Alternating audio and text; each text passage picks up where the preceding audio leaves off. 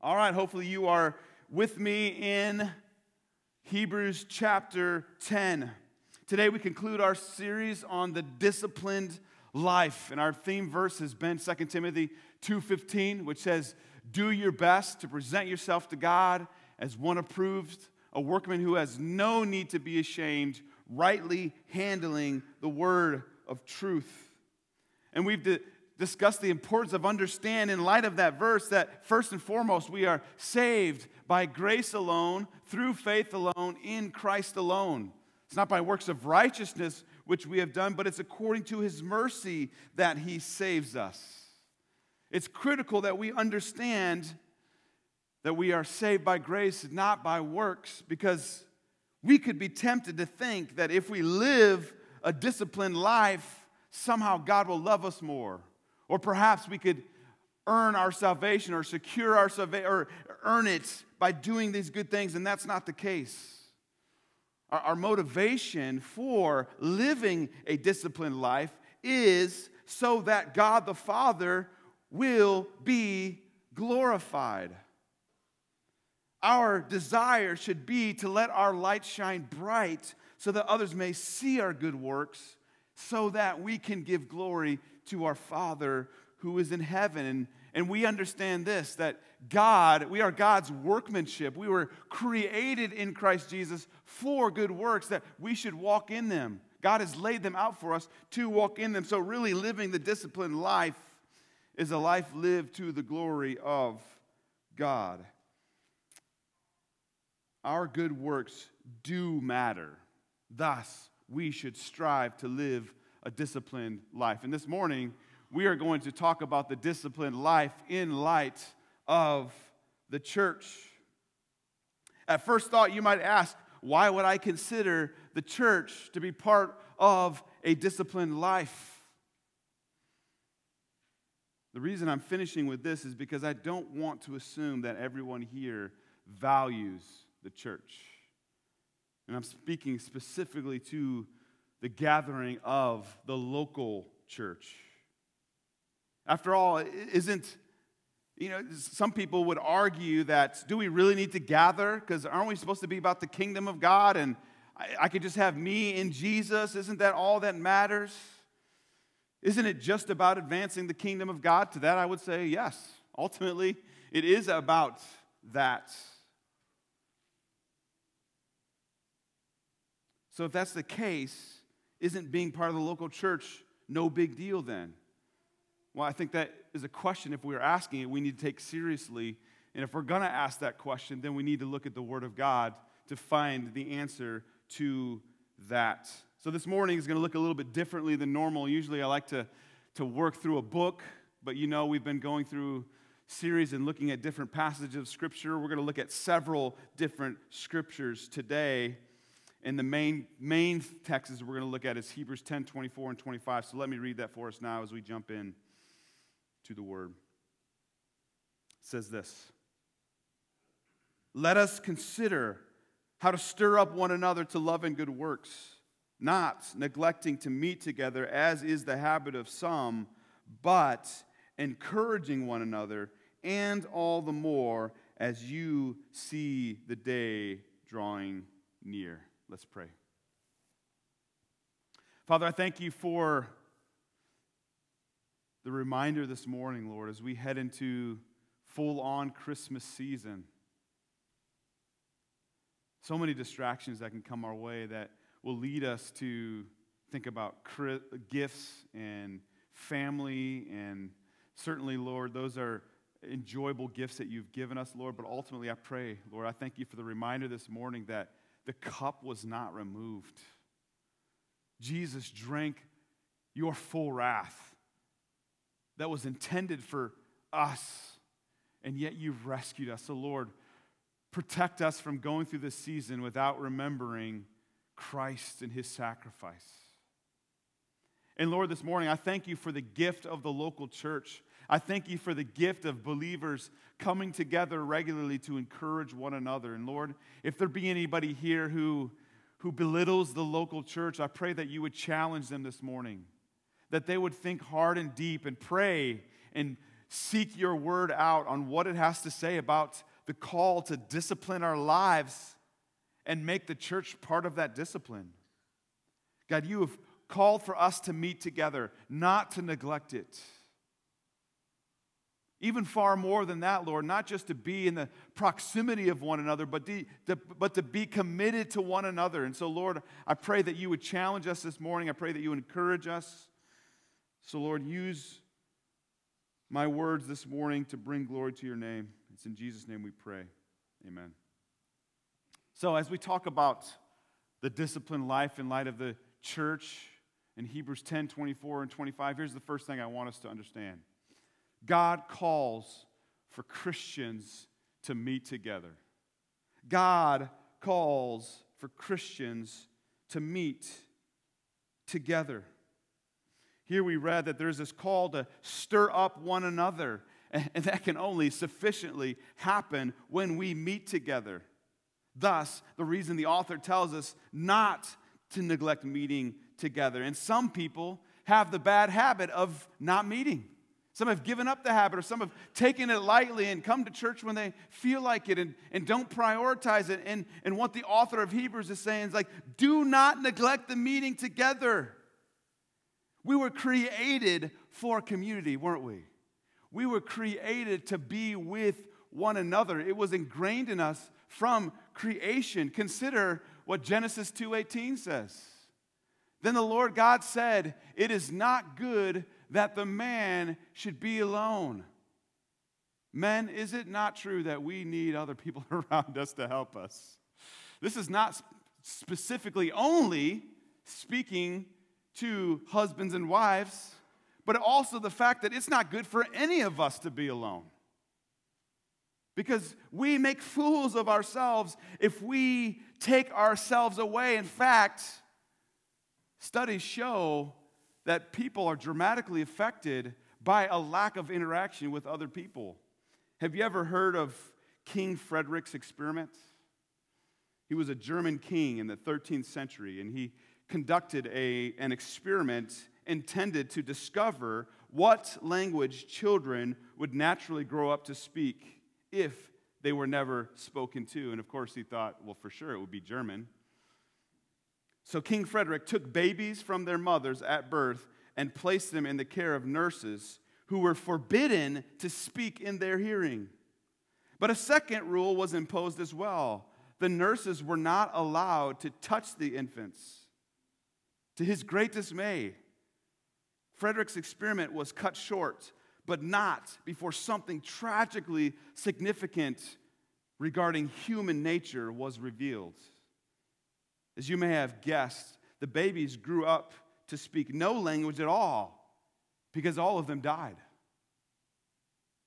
I mean, you, you see in that experiment, we need each other. We need community. We need people around us to survive. In fact, studies show when, when, when children are raised up in orphanages and there's not enough people to go around to hold the babies, they grow up with significant mental issues, significant issues because of the lack of interaction with other people. Brothers and sisters, it is not good to be alone. And as Christians, we are called not to give up meeting together. And we see the idea of meeting together all throughout Scripture. We see this understanding that we are called to be with one another. Consider the analogies of members of a body. Romans 12, 4 and 5 says this For as in one body we have many members, and the members do not all have the same function, so we, though many, are one body in Christ and individually members of one another. You know the passage where it goes on to say, like, the ear can't say to the eye, we don't need you, or things like that. We can't say to each other, we don't need you and the body can't live separate from each other. You can't have a hand survive away from the body. You can't have a foot survive if it's not connected to the body. We need one another. We are connected one another. 1 Corinthians 12, 12 says this very similar thing. For just as the body is one and has many members, and all the members of the body, though many, are one body, so it is with Christ. We are one body. We are members one of another. So, so let me ask you are you committed to the gathering of believers? Are you committed to the local church to meet regularly, to be encouraging one another? God calls us to be in community. I'm thankful for, for parents who, who raised me to commit to gathering as a church. And it was not an option when Nikki and I got together that we would continue that commitment. Yes, even before I was a pastor. God calls for us to meet together. But listen, it's not just about the act of meeting together, is it? It's about how we meet together. Look again at verse 24. And let us consider how to stir up one another to love and good deeds. 25, the end goes, encourage one another. Here, here's what I want us to understand this morning. Not only called to gather together, but we are called to commit to one another. God calls us to commit to one another. We are to stir up one another to love and good deeds. We are to encourage one another. So it's not just about showing up, but it's about getting involved in the lives of others. Proximity doesn't equal community. Community comes when we commit to one another. If there is one thing the early church understood, it was that they really needed each other.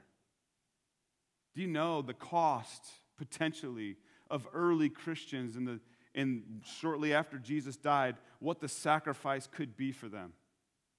Certainly, in uh, countries around the world, still today, there can be a cost.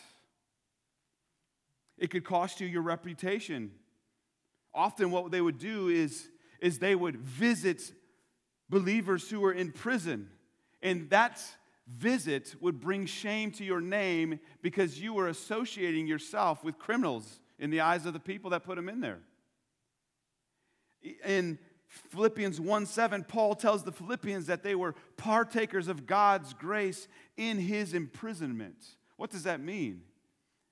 It, means that often what would happen, these believers would go visit Paul in prison. Meanwhile, people would break into their homes and their property would be plundered. All for the sake of, the, of, of loving their fellow believers who were in prison. Now, that, that is a different level of commitment, wouldn't you say? I mean, how many of you would be like, hey, Ben, I, would love to come visit you in prison for the sake of the gospel. That's why you're there. But you know what, bro? I just got this new TV on Black Friday, and I'm afraid somebody might swipe it. And so I got to protect my property. But hey, I'll be praying for you, all right? Like, no, they understood here that they desperately needed one another. And I think that is something that gets lost in our culture today. Like, do we really understand that we need one another? Ask yourself that question. Do you believe and do you live as though you need other believers in your life? What do you think? Do you really think that you need other people in your life? And how does that play out? I want to go on the record in saying that I don't believe we need each other less than they did. Rather, I think many, just as myself sometimes, I think many of us just don't understand how much we need one another. Let, us be honest, we live in a culture where it is pretty easy to be self sufficient. And even as believers, some of us I know here have faced some hard times by choosing to follow Christ. I don't want to I don't want to say that's not the case, but but for me honestly, it hasn't been that hard to be a Christian in America. It's been pretty easy. And it's easy to be self sufficient. We, we, it's put in us that pull up your bootstraps, you can do anything. And, and we have all, like, we live in the most wealthy nation in the world. We have more money than other nations. They can't even imagine how much even the, the, the simple of us, of, of us have. The very fact that we have a nice roof over our head that doesn't leak, or maybe you do have one that leaks, um, my apology if you do. I'm assuming most of us, if not all of us, live in a very safe place. And it is easy for us to forget that we need one another. And it's in the midst of those that, if we're not careful, we can allow our hearts to go sideways. This is why it says, do not neglect meeting together because you need encouragement. You need to be stirred up. How many of you just get comfortable sometimes in life? Like you don't get challenged, and, and sometimes you just find yourself drifting. And you just need a kick in the pants sometimes just to, just to get motivated, just to get on the right track. I am so thankful I'm married because there are, there are times where it's just like I get stuck in ruts and I can't get out of them.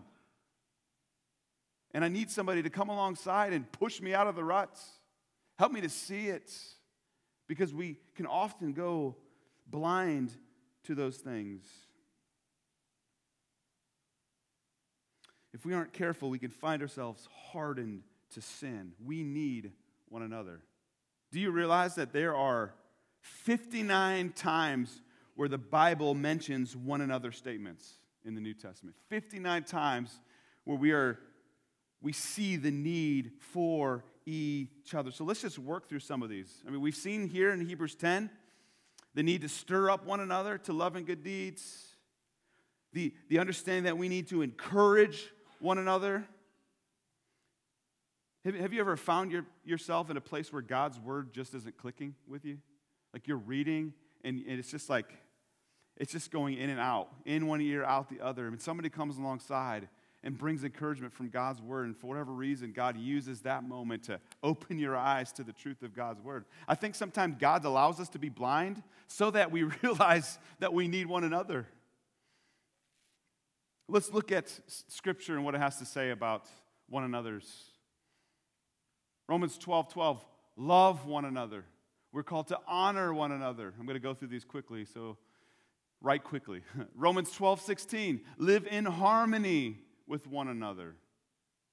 Galatians 5:13 serve one another. Ephesians 4:32 be kind to one another. It also goes on to, to say be kind to one another, tenderhearted, forgiving one another as God in Christ forgave you. We're called to forgive one another. That's a hard one. Ephesians 5:21 we are called to submit to one another. This is idea of we are called to commit to one another. We need, we, we can't just say, eh, like I'll take and leave what I want. No, we're called to submit. There's a submission to one another, to come under one another so that we are held accountable by each other because, like I said earlier, we get blinded by our own sins. We need somebody to come alongside to help us see that. 1 Peter 4 show hospitality to one another. James 5 16 says, talks about confessing your sins to one another, praying for one another. That what? That you might be healed. Like, here's the reality some of us get caught in sin and we're afraid to bring others in because of what they might think of us. But really, what James tells us is look, look, the, the, the main reason why you may still be stuck is because you need to get other brothers and sisters involved to help you. Confess that you may be healed. And we get it tripped up backwards sometimes. Hebrews 3 12 and 13, let me just read that for you. It says this Take care, brothers, lest there be in any of you an evil, unbelieving heart, causing you to fall away from the living God. But exhort one another every day, as long as it is called today, so that none of us may be hardened by the deceitfulness of sin. There are times we just have to exhort one another. Colossians 3 12 and 13 and verse 16, it says this Put on then as God's chosen ones, holy and beloved, compassionate hearts, kindness, humility, meekness, and patience, bearing with one another. yes, there are times when we are just called to put up with each other.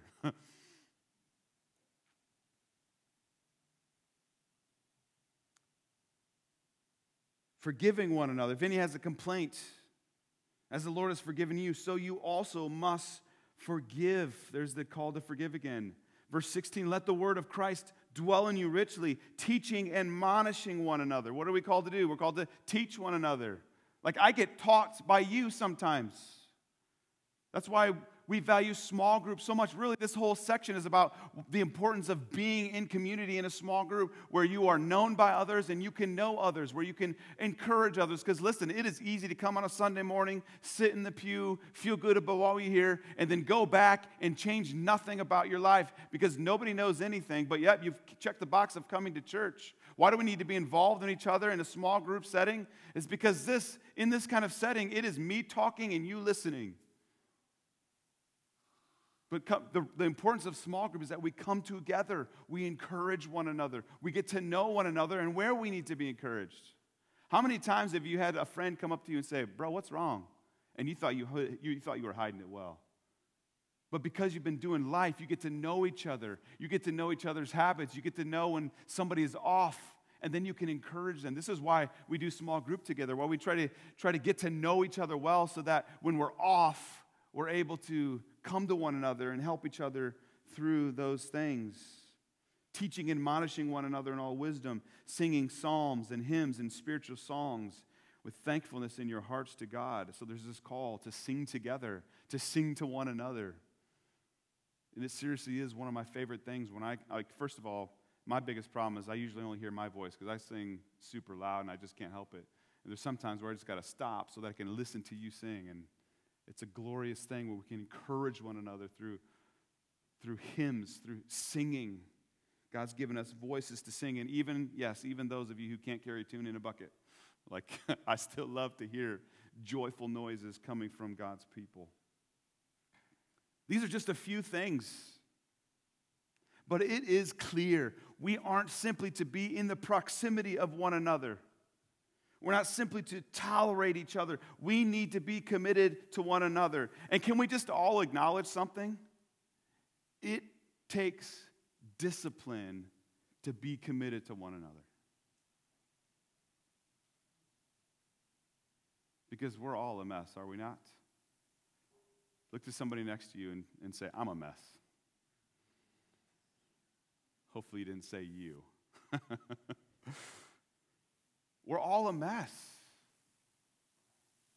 And, and here's the sad reality of life we are going to offend one another. Hopefully, not on purpose. I'm probably going to offend you if I have not offended you already. It's not my goal. I don't think of, okay, how can I how can I offend Mark Jones? Well, actually, I try to do that. Never mind. Uh, let me think of a different example. No, I don't sit here try to think of how can I offend people. But the reality is sometimes we, we live in our flesh, don't we? We're not, we're not carried by the Spirit. We're not living by the Spirit, and we offend one another. And sadly, we, li- we live in a culture where it is so easy to just go to the church down the road. I'm offended, so I'm going to just, I'm, I'm gone, I'm leaving. Certainly, there are times to leave churches. There are times where the offense, you've tried to go back and confront, and there's no work, and ultimately God leads you away. But, but so often, it is just easy to, I'm offended, and so I'm out. I'm not going to work through this, I'm done. I'm going to assume things, and I'm going to assume it's true. And then we have friends, and oh, yeah, that friend said, you know, like we get in this mess where, we, where we're slow to like go to one another when we're offended and work things out. Because often, haven't you, have you ever like been in a relationship with somebody that, that was damaged years ago, and then somehow you come together again and realize that you, you got offended over something that wasn't even true? It was just assumed by the other person? Like, let, let's be committed to one another. Being committed means we work through those hard things. Being committed means we confront in love, we speak the truth in love. And sadly, yes, there'll be times where relationships are broken, where it's time for us to leave a church, but, but let's not do that before we put the hard work in. That's what it means to be committed to one another. So let me ask you are you committed to other people? Are you committed to the church? Are you committed to a small group? Do you have people that you connect with on a regular basis who know you well and by whom you are known? where you are encouraging one another, you're exhorting one another, you're admonishing one another. Like we're getting ready to, to launch, Lord willing, a new small group in the year that's going to open up some space. I know some of you guys are waiting, and, and we're close to being able to do that. Let me encourage you if you're not in a small group, let us know. We'd love to get you connected to other believers so that you can truly grow in being committed to one another. God call, calls us to commit to one another. So, to wrap up the discipline life discussion surrounding the church, let me talk about and finish with the topic that not many want to talk about. Nevertheless, I think it reveals our hearts and how we respond to this. God calls us to give generously to the church. God calls us to give generously to the church. So we're going to step away from Hebrews 10 24 and 25. But I think one big commitment that God calls us to do is generously give. And notice it's a capital C church. I'm speaking beyond just gospel community church, but giving to the church. Now, when it comes to tithing, there are a lot of different opinions out there. Is it biblical? Wasn't it just for the old covenant and when Jesus came it was done away with? Let's just consider for a few minutes what God's word has to say about tithing. First of all, anybody know what the word tithe means? 10%, right? It means 10%, means a tenth. And we see the first concept of giving in the book of Genesis. Why don't you turn with me to Genesis chapter 4? So right at the beginning of your Bible, Genesis chapter 4, let's just let's just talk a little bit about what it means to tithe. What, where did tithe come from? Genesis chapter 4. We're going to look at the first few verses of that chapter. So we see here now Adam knew Eve, his wife, verse 1 of chapter 4, and she conceived and bore Cain, saying, I have gotten a man with the help of the Lord. And again, she bore his brother Abel. And so there's a lot of years that have taken place from verses 1 and 2 uh, to the second part of 2. Now, Abel was a keeper of sheep, and Cain a worker of the grounds. In the course of time, Cain brought to the Lord an offering of the fruit of the grounds. And Abel also brought of the firstborn of his flock and of their fat portions. And the Lord had regard for Abel and his offering. So we don't, we don't see yet here of any command to give to the Lord, but, but here's this offering that they are presenting to the Lord. They were giving this. The first explicit reference to the word tithe is found in Genesis 14. So just turn, uh, don't worry about turning there. We, what we see in chapter 14 of Genesis is Abraham gives Melchizedek, who is the king of Salem, a tenth or a tithe of everything. And then in Genesis 28, Jacob gives God a full tenth. And by the time we get to Leviticus, we see that the law of God is clear on giving a tenth to God and that it belongs to the Lord alone. Not, in the Old Testament, especially, God takes the tithe very seriously. Turn with me now to Malachi. That's going to be like, where is Malachi? That's a, that's a fun one uh, to find Malachi. And Malachi is actually the last book of the Old Testament. And here's what we see in Malachi chapter 3, verse 6. For I, the Lord, do not change. Therefore, you, O children of Jacob, are not consumed. From the days of your fathers, you have turned aside from my statutes and have not kept them. Return to me, and I will return to you, says the Lord of hosts. But you say, How shall we return? Will man rob God? Yet you are robbing me. But you say, How have we robbed God? You, how have we robbed you? In your tithes and contributions. You are cursed with a curse, for you are robbing me, the whole nation of you. Bring the full tithe into the storehouse, that there may be food in my house, and thereby put me to the test, says the Lord of hosts. If I will not open open the windows of heaven for you and pour down for you a blessing until there is no more need. I will rebuke the devourer for you, so that it will not destroy the fruits of your soil. And your vine in the field shall not fail to bear, says the Lord of hosts. Then all nations will call you blessed, for you will be a land of delight, says the Lord, the Lord of hosts. So, what's going on here? They, they were not giving the Lord the tenth, the tithe that belonged to him. So they're calling him, you need to give this and, and see if I don't open up the floodgates for you. See if I don't not, not provide abundantly for you if you give.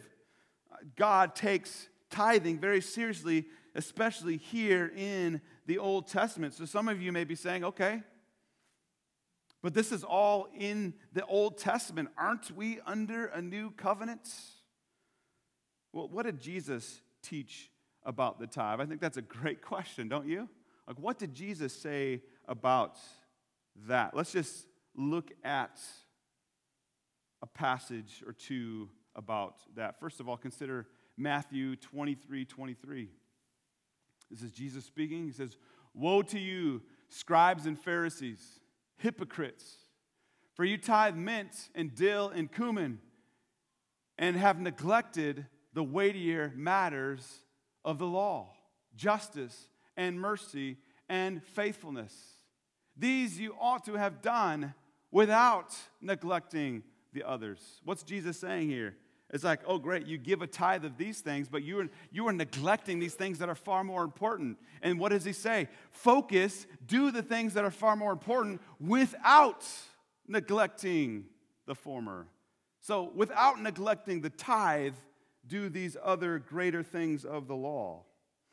Notice Jesus doesn't criticize their tithing of giving certain things. In fact, he said that they should have followed the weightier matters of the law.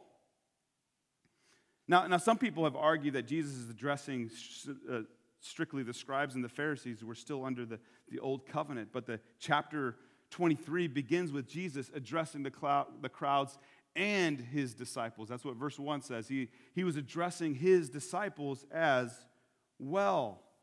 So here's the thing Jesus confronted other parts of the law, saying they no longer needed to be followed. So turn with me to Mark chapter 7. Mark chapter 7, we see Jesus addressing a certain thing that used to be part of the law that he's saying it, it no longer matters. What I once called clean is now clean. Mark 7, verse 18 and 19. And he said to them, Then are you also without understanding? Do you not see that whatever goes into a person from outside cannot defile him? Since it enters not in his heart, but his stomach, and is expelled. Thus he declared all foods clean. Amen, if you're a bacon lover to that. Now, if you're familiar with the Old Testament, some of the, the laws eh, kept you from eating certain food, like you couldn't eat pig. And yet, Jesus is declaring here look, that's the old covenant. That's done away with. You can eat whatever you want, there's freedom for you. So, if, if Jesus confronts that, and says that is no longer good, then, then why doesn't he say that about the tithe as well? We, we, we just don't see that taking place. And so, for me personally, I hold that God still calls us to give, to tithe, and our family has committed to that our whole marriage. Now, perhaps you disagree. There are people who would still disagree, and I understand that. And if that is you, let us just consider some other New Testament passages that speak to being generous givers. Turn with me now to 1 Corinthians chapter 9.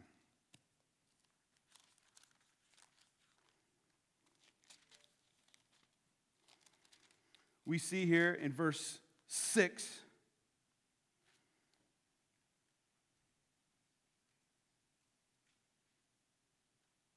I might have the wrong chapter here. I think we're in 2 Corinthians chapter 9. 2 Corinthians chapter 9. My apologies to you. 2 Corinthians chapter 9, verse 6, it says, it talk, this is talking about a cheerful giver. The point is this whoever sows sparingly will also reap sparingly, and whoever sows bountifully will also reap bountifully. Each one must give as he has decided in his heart, not reluctantly or under compulsion, for God loves a cheerful giver. And God is able to make all grace abound to you, so that having all sufficiency in all things at all times, you may abound in every good work. As it is written, He has distributed freely, He has given to the poor, His righteousness endures forever. Verse 10 He who supplies seed to the sower and bread for food will supply and multiply your seed for sowing and increase the harvest of your righteousness. You will be enriched in every way to be generous in every way which through us will produce thanksgiving to God. For the ministry of this service is not only supplying the needs of the saints, but is also overflowing in many thanksgivings to God.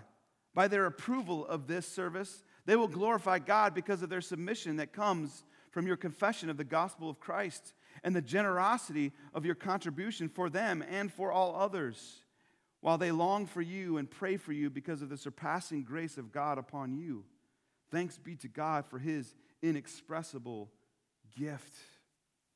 We see here this call to be generous. So, if you want to argue on whether or not tithe is not biblical, okay, let's look at what Scripture says about being generous, about giving to those who are in need. God has dealt with us bountifully, and so therefore we are to give bountifully. 2 Corinthians or 1 Timothy 5 Turn with me there real quick. 1 Timothy 5. I told you I'm going to take you everywhere here.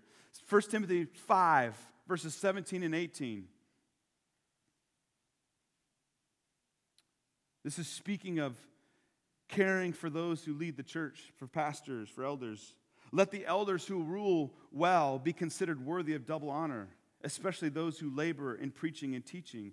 For the scripture says, You shall not muzzle an ox when it treads out the grain, and the laborer deserves his wages. So, this is a call to support the local church. But listen, giving is not just for the church specifically.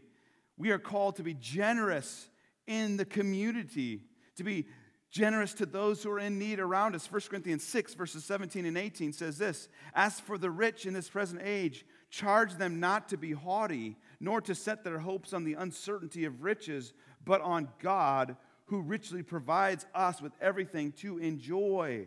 They are to do good, to be rich in good works, to be generous and ready to share. 2 Corinthians 8, verses 1 through 4. Let me just read that for us. We want you to know, brothers, about the grace of God that has been given among the church of Macedonia. For in a severe test of affliction, their abundance of joy and their extreme poverty have overflowed in a wealth of generosity on their part. So here you got this church who is desperately poor. Extreme poverty, poverty, but yet overflowed in wealth of generosity. For they gave according to their means, as I can testify, and beyond their means, of their own accord, begging us to earnest begging us earnestly for the favor of taking part in the relief of the saints. Isn't that amazing? You have these desperately poor people who are begging for the chance to provide for those in need. They're like, I don't care what our situation is. We want to help. You can't stop us. That's it almost feels like they're like Paul, like they're like pumping the brakes. Like, hold on a second. You guys got to take care of your own needs. Like, no, please don't rob us of being able to help the saints. Like there's just this, this overwhelming desire to want to help those around them. I, I think hopefully we can all agree that God, at minimum, calls us to be generous with what He has given us. Let me just talk about five reasons why we should give. Number one, give, giving reminds you everything you have is from the Lord. Every good and perfect gift comes from the Lord shining from the Father of light. Some of you are put in positions not because you're amazing, but because you have an amazing God who wants to use the gifts and the talents that you have for his glory. And I see people in the church, in our church, doing that. Praise the Lord. But everything that we have is a gift. Some of us have been given super intelligence to be able to lead a business, to be able to handle, handle finances, and God has richly blessed you so that you can generously give. Here's another reason to give giving helps take your eyes off of self. I know sometimes I just need to have my eyes off myself and realize there are people who are in greater need, and to be able to give reminds me, Lord, you've given me so much, and God, I just need to be thinking of others and not myself. Giving helps fight the idol of money. No, true or false? Money is the root of all kinds of evil. True or false? False. The love of money is the root of all kinds of evil. Money is not evil in and of itself, but the love of it is. And, and giving reminds us that I can't hold on to this. I have to let this go. I can't hold on to this. The question we have to ask ourselves is, is do we have a grip on money or does money have a grip on us? Giving helps fight this love of money that we could be tempted to. Fourth thing there Five reasons to give. I, giving is biblical. Giving is biblical. And listen, I like we read Malachi, and some people want to dismiss it as the Old Testament, but here's a fact in my life. The Bible says that the righteous are never left begging for bread. And, and I could tell you, we've been faithful to give for all of our marriage, and we have seen God provide in ways where we thought we had nothing. We are not abundantly blessed beyond measure with thousands and hundreds of thousands of dollars in the bank account, but you know what? We've never gone without bread. We've never gone without having our needs met. Giving is biblical. Uh, last thing, and we could, I'm sure we could come up with multiple reasons why, but here's one giving helps advance the kingdom. You know, one of the reasons why ministry doesn't move on is because there's not enough financial support. Let, let me just say this, though, from the get go. I feel like, in, in, in many senses, I am preaching to the choir when it comes to our church in general. Now, I have no idea what individuals give, but what I do know is that you guys faithfully give, that you guys provide well. I've seen when needs come up and we present them to you, to meet needs in our church, we have been able to help people in dire needs, and that's because of the faithfulness of you. So let me just say, like, I feel like I'm preaching to the choir. I feel like this is something you already know. But if you are not someone who has been giving, let, let me remind you, let me point you to Scripture, what God calls for us to have generous hearts. So, whether you're going to give to gospel community or not, are you giving to those in need? Do you have a generous heart? Or, do you, or are you so consumed by your money that you, have, you, you struggle and get angry when the church asks for money? Like, consider the church that gave and begged to give in 2 Corinthians 8. It just blows my mind out of their extreme poverty. It, they overflowed in a wealth of generosity that they gave, they gave beyond their means. May that challenge you in those things. Are you a generous person? Do you support the church? Do you give to others in need? Do you have a hold of the money God has gifted you, or does the money have a hold on you? Let me remind you when it comes to giving of what we read already 2 Corinthians 9, verses 6 and 7. The point is this whoever sows sparingly will also reap sparingly, and whoever sows bountifully will also reap bountifully. Each one must give as he has decided in his heart, not reluctantly or under compulsion, for God loves a cheerful giver. Giving is not about the amount as much as it is about the matter of the heart. Are you giving from a place of cheerfulness? It's your joy to give to that family in need. It's your pleasure to help out. So, brothers and sisters, let me ask you are you living a disciplined life when it comes to the church? Are you committed to the gathering of God's people? Are you committed to God's people? And then are you a generous giver? Let me leave you with some action steps as we leave today. First of all, let me encourage you memorize Hebrews 10 24 and 25. What a great passage to hold in your hearts. If you've already got that one memorized, I encourage you to memorize 2 Corinthians 9, 6, and 7, which I just read. Let that be something that you consider. I uh, encourage you, second thing there, if you want to just read further into this, second, read 2 Corinthians 8. And honestly, we could throw verse chapter 9 in there as well. Both of those chapters just speak a lot about generosity, these Christians who gave beyond their means. What an amazing example. Third thing there, commit yourself to the church and commit yourself to others if you haven't already. And then fourth, just, just ask yourself, and, and I have to ask myself because I can be, I can have a grip. I can find, I can be tempted to find my security in how much money I have. But are you a generous giver? Do you realize that everything you have is the Lord's anyway? It's His gift to you. Well, as we close, let me invite you to stand as I pray for us this morning.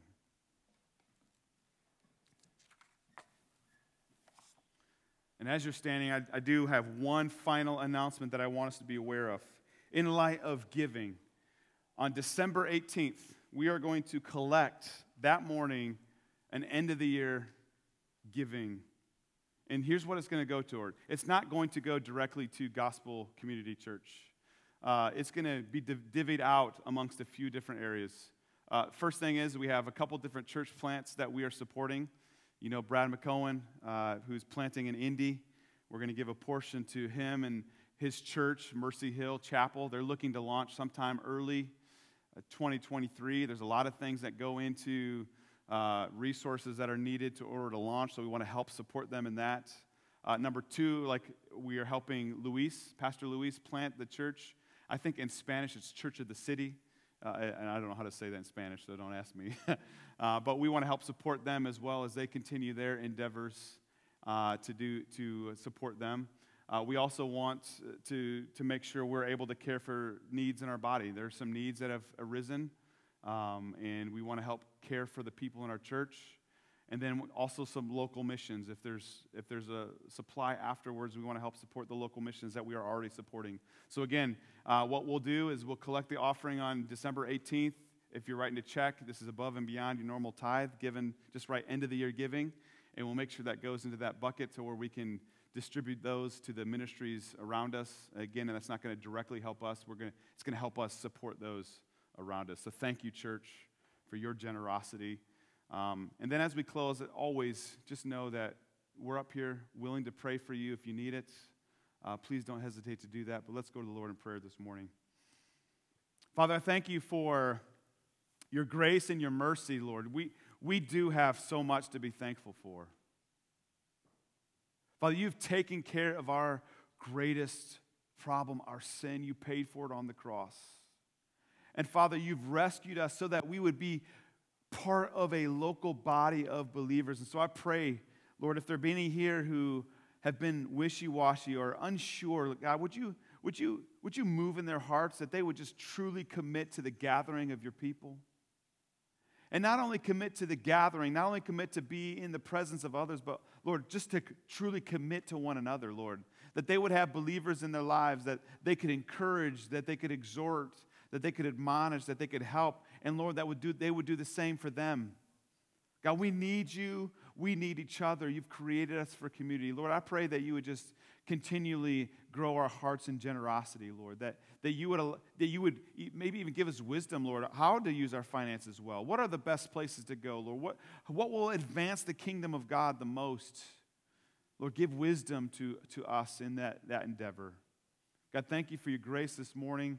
Lord, remind us that we are the light of the world that a city on a hill cannot be hidden, Lord. So, God, would you allow us to let our light shine so that others may see our good works, not for our own glory, but that we can point to your glory alone, God. We desperately need you, and we thank you. It's in Jesus' name we pray. Amen. Have a great week.